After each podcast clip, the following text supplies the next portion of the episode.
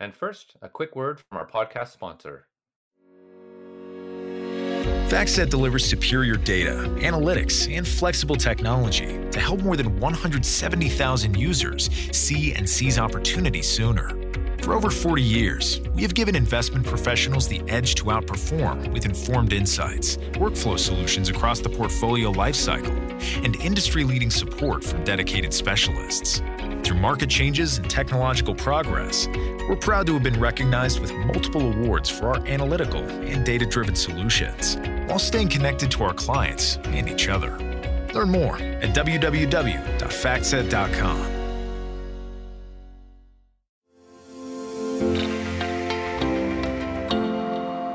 Hi everyone, welcome to The Sustainability Story. I'm Deborah Kidd, Director with the Global Industry Standards team at C F A Institute. And I'm so pleased to have with me today Sean Kidney, C E O of the Climate Bonds Initiative, an international organization working to mobilize global capital for climate solutions. Sean is a member of the European Commission's platform on sustainable finance, and was a member of its predecessors, the twenty seventeen E U High-Level Expert Group on Sustainable Finance and the E U Technical Expert Group on Sustainable Finance. He's also a member of green finance committees in China, India, Mexico, and Kazakhstan, and a professor in practice at S O A S, University of London. So Sean, thank you for being here today. Thanks for having me, Deborah. It's a pleasure. This is our second go. Yes. Yes, it is. We met back in... For, for our listeners, ten years ago. That's right. We met first met in twenty fourteen when I heard you speak at a C F A Institute fixed income conference in California. And then I interviewed you for an article I wrote on green bonds called Indexes Sprout Up as Green Bonds Take Root. And at that time, I'll share a couple of statistics with our listeners. In twenty fourteen, the green bond market was forty billion dollars. ten years ago, in twenty thirteen, there was one corporate green bond. And you and I were talking about there's no standard definition of green. There is a unique risk to green bonds called greenwashing. And Climate Bonds Initiative had begun issuing standards for environmental integrity in projects and assets that are used to certify bonds as climate certified bonds. Today, uh, I just looked at your most recent semi-annual report. There are more than four trillion dollars in various types of climate bonds, including green, social, sustainability, sustainability-linked, and transition bonds. And you've just issued version four of the Climate Bonds Standard. And for listeners who aren't familiar with the standards, do you want to take just a minute to talk about what they are and what it means to be a climate-certified bond? Sure. So one of our projects is, um, I'm going to call it a definition. What is green? You know, because it's complicated. Like once you get beyond solar energy, what about this agriculture investment? Is that right for the future? And this is becoming material because the world is changing. Climate is in. As well as governments are beginning to act. Think of the Inflation Reduction Act. Investors are thinking, well, what are going to be the winners and what are going to be the losers? The world is clearly going to change. It's going to go green. How do I make money in this change? Well, one of the ways to make money is I pick stuff that's less likely to be negatively impacted by policy going forward and more likely to be supported by policy. That's one. The second thing is what's less likely to be negatively impacted by climate incidents and more likely to prosper. There's a few variables here. So what we've tried to do is to come up with some guidance. The guidance that we've developed is around investments that are consistent with the future we've got to build.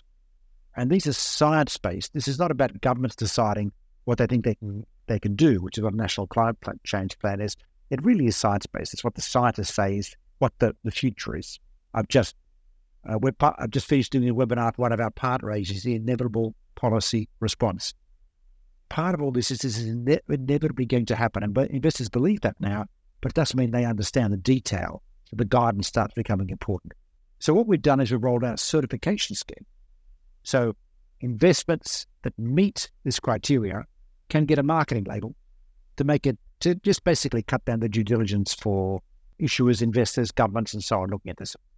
In other words, they do the due diligence for the whole scheme, and they trust the label, and that's what's happening. But it's not the only way. I mean, the broader market, because only about fifteen percent of the market is certified, the broader market, we still assess every single bond. We don't get a chance to do upfront prior issuance assessment, which is what our certification scheme does, which is, by the way, done by people like E Y or or K P M G or the like, or just analytics. They do an out licensed by us. But we look at things post facto. And so we have a, a filter, which again is linked back to our taxonomy, our guidance, what is green. Of all green bonds and sustainable bonds issued to the market, we provide those data sets. It's called a curated data set to index providers, big fund managers. So there's a few things we do. Since we last talked, Deborah, the certification universe has grown. The taxonomy universe, which is broad guidance, not necessarily the very sharp delineation, so it's not quite as gold standard, has also grown dramatically. And we've been developing guidance for governments. So in the European Union, this work I've been doing, the platform on sustainable finance, is all about developing and guiding the European taxonomy and sustainable finance. That now is a, a regulation that all banks, corporations and investors have to report against annually. But also similar things in China, in Singapore, in Colombia, in India, in Australia, in lots of countries around the world. And uh, that's helped underpin investor confidence in the market. And that's critical, a critical feature of making it grow. grow. Um, because, you know, figuring out what the right kind of agriculture is in terms of our climate targets is not a capability many investors have. And uh, they basically, you know, they're still how you make more money in, in, a, in a segment. But creating the boundaries of the sandbox has proven to be extremely useful. Yeah, well, from one standard setter to another. Yeah, I, I can appreciate the, the contribution to market integrity, to investor confidence, and to the ethics of the, in practice. So we're glad to see that evolve.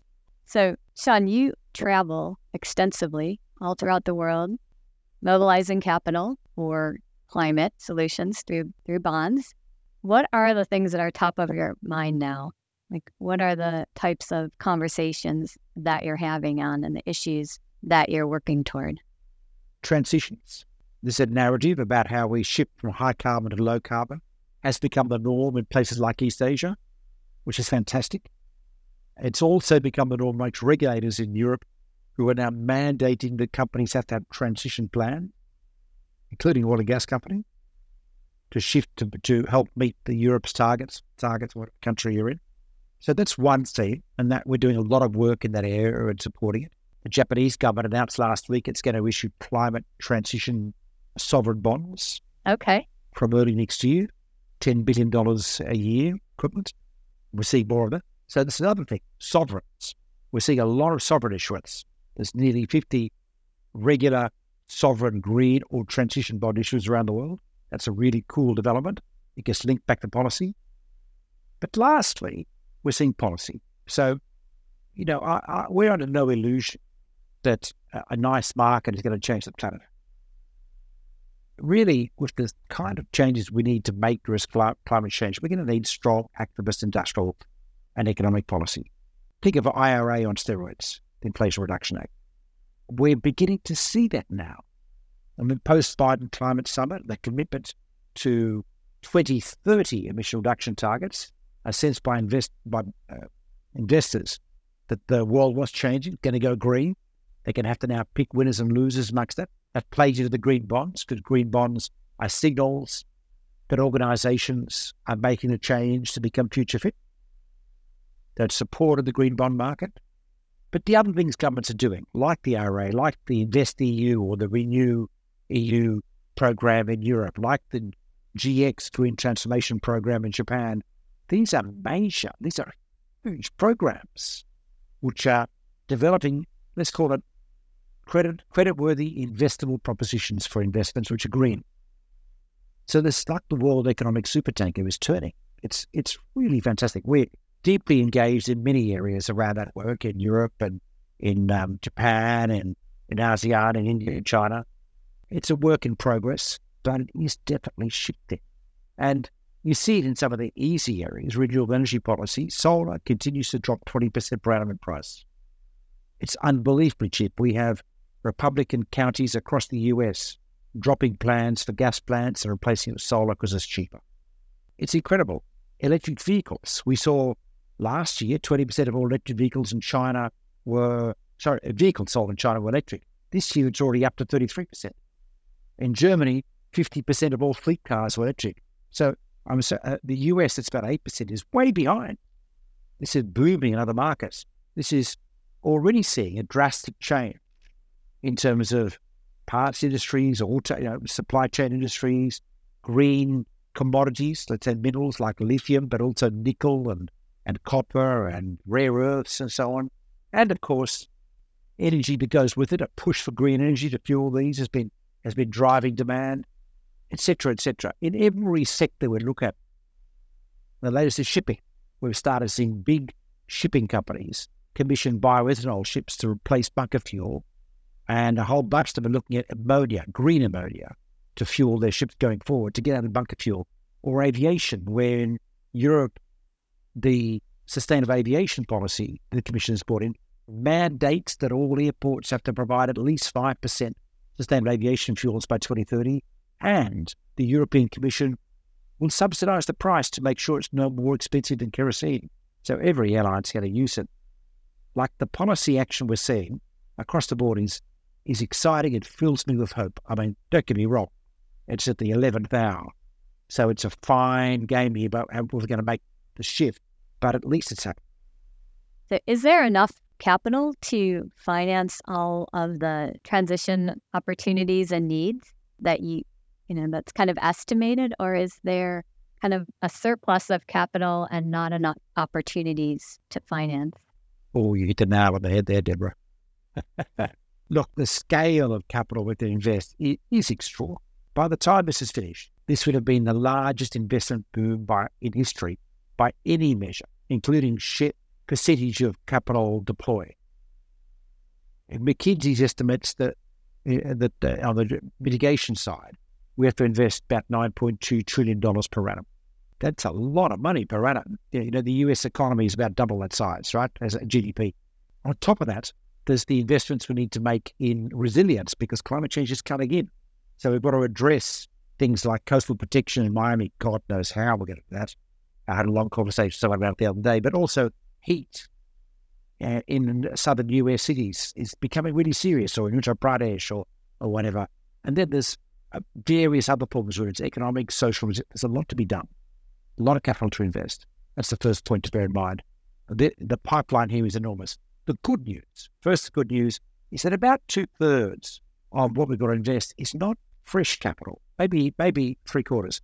Not fresh capital, it's changing the procurement requirements of what we do already. Think of it as a building.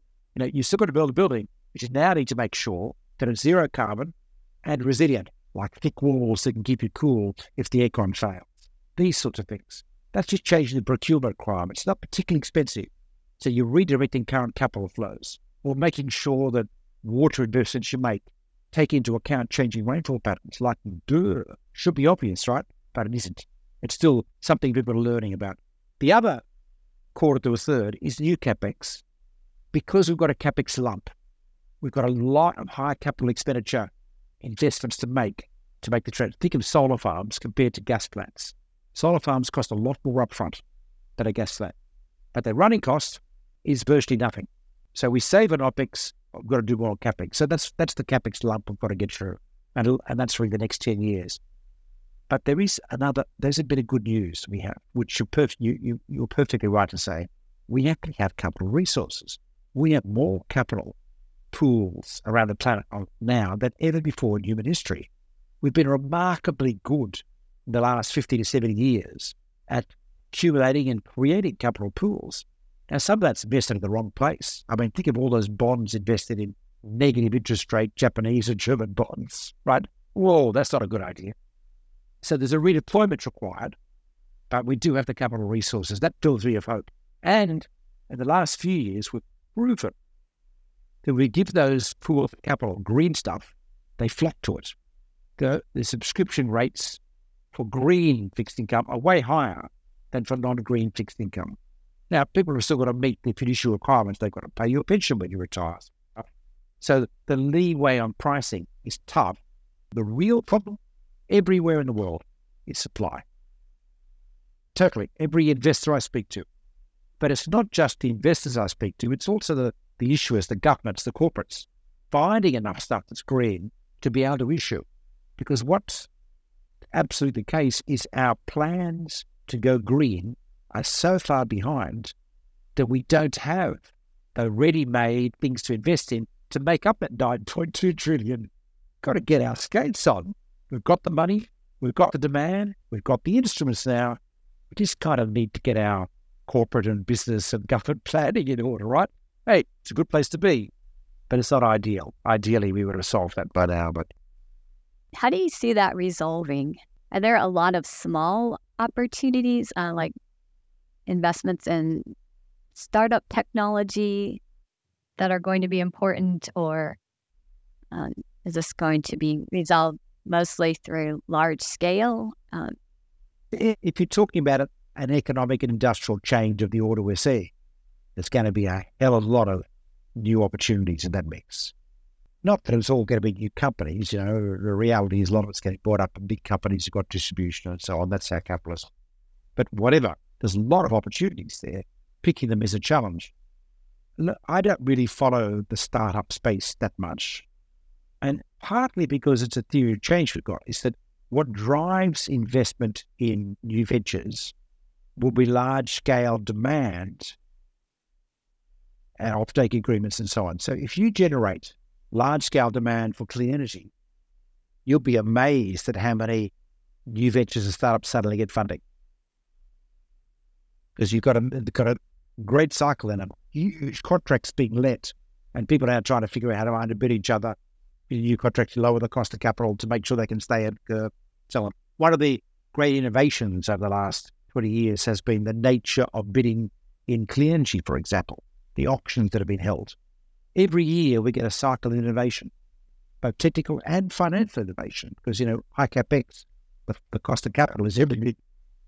Putting those two things together has been a real of change of new ideas coming through and changing of, of order of who's top dog in this particular change, because we've had large-scale contracting. And that sucks in the R and D and sucks in the innovation. And yes, there are a lot of opportunities, and that's, of course, what V C is all about, picking what the opportunity is going to be and making money on one and losing, losing out of nine. That's the nature of it. But one thing you can be sure, there's a hell of a lot of change coming through, and that means opportunity. So I saw you guys just released guidance for transition bonds on how to determine credible transition bonds. Am I correct in that there's no label for transition bonds, or is there now? There's quite a lot of discussion in the European taxonomy, stable finance, what transition. Talks about enabling investments, think green investments or green or minerals for the green transition. There's green investments and there's transition investments, which are generally stuff with the goalposts going to keep moving to get to where we need it to be. So think steel. We're not going to be able to get steel manufacturers to go green overnight. Some will. But if they're shifting in the right direction fast enough, we want to make them part of the story. That's that's the transition, if you like. So there's varying guidance developing. We've published uh, guidance on financing credible transitions a few years ago. We've recently published guidance on how to assess transition plans, which in Europe are becoming mandatory, by the way.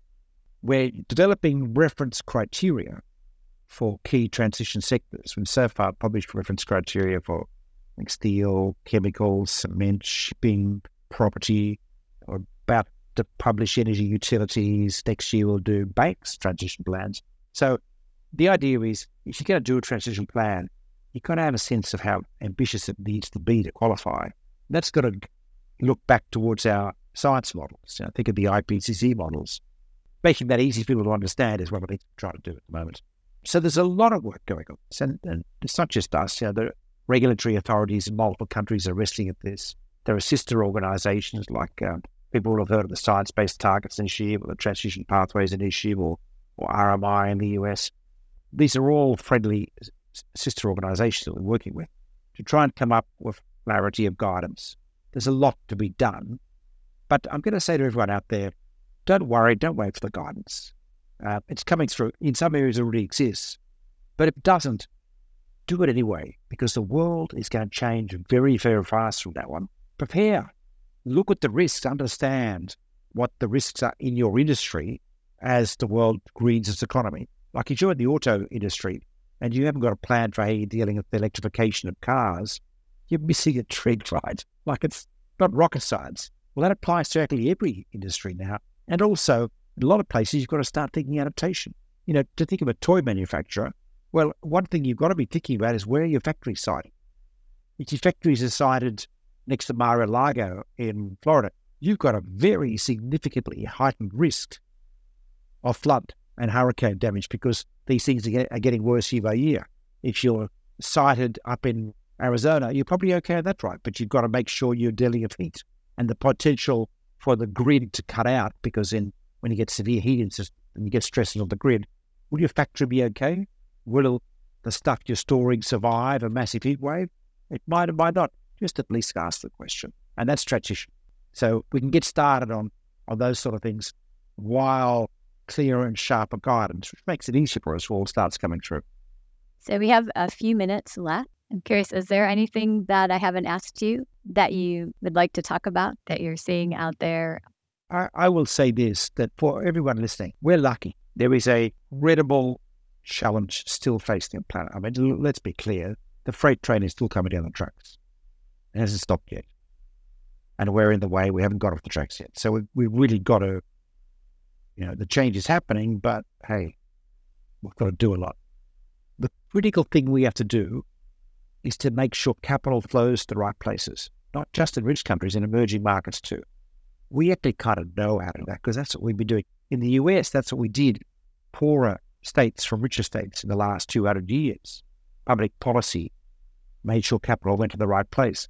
That's what we've got to do globally. The G seven countries have got to band together. They are banding together to act on this. And the work of G twenty and so on. You know, we need the finance sector desperately. We need the finance sector to be focused on green, not just doing deals, which we also need, but advising governments on what they need to do to make sure capital flow. There's an opportunity here, big opportunity, to shift not just trillions, but tens and tens of trillions really quickly in the right direction. Like, you know, this is this is this is what really gets me excited at the moment. That's starting to happen. And I'm going to say, if you're in the sector, we need you to be successful. We need you to do more. And note that this is this is the main game. This is this is the chance. I want to say we're lucky. There's something we can do here. Most people, there isn't. Most people who's takers going to be takers for this stuff. They're going to have to survive. We can actually drive change. And that's why I think, that's why I'm working in the finance sector. That's why I think... Uh, we have an opportunity. It's a, it's an amazing opportunity. You mentioned advising governments on how to fund or direct capital. Is that advising them on how to structure debt for a shared risk burden or types of debt? Yep, that sort of stuff. It's also advising them on regulatory steps they can take to de-risk the right kind of investments we have to make. It's advising them on how they can help knock heads together to aggregate demand. Think about getting the three big auto manufacturers in the U S to start putting out large contracts for green steel. Every single steel company in the U S overnight will have massive capex in, in developing hydrogen-generated green steel. You know, there's, there's just a, so many things that come and do. That's fiscally efficient. It doesn't need to be massive subsidies, although that's been fantastic with the I R A so far.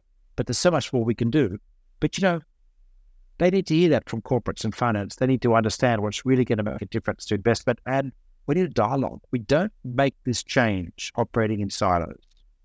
We only make this change. Just think about a wholesale renovation of the global economy if we have a close working relationship between the public sector that has the rules in its hands and tools like subsidies and, and guarantees and the like, the corporations who have to deliver and where the innovation lies, and finance is going to make sure that the money will still be there in forty years so we can pay pensions, pay insurance policies.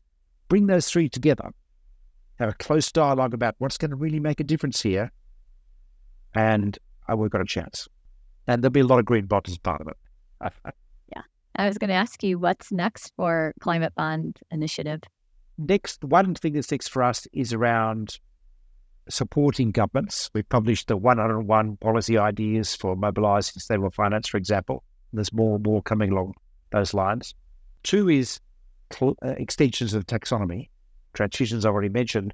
We've started working on a climate resilience taxonomy, which is essentially guidance about adaptation, physical adaptation, economic, social, health sector, biodiversity measures, all of which will reduce risk of default going forward if we can do it.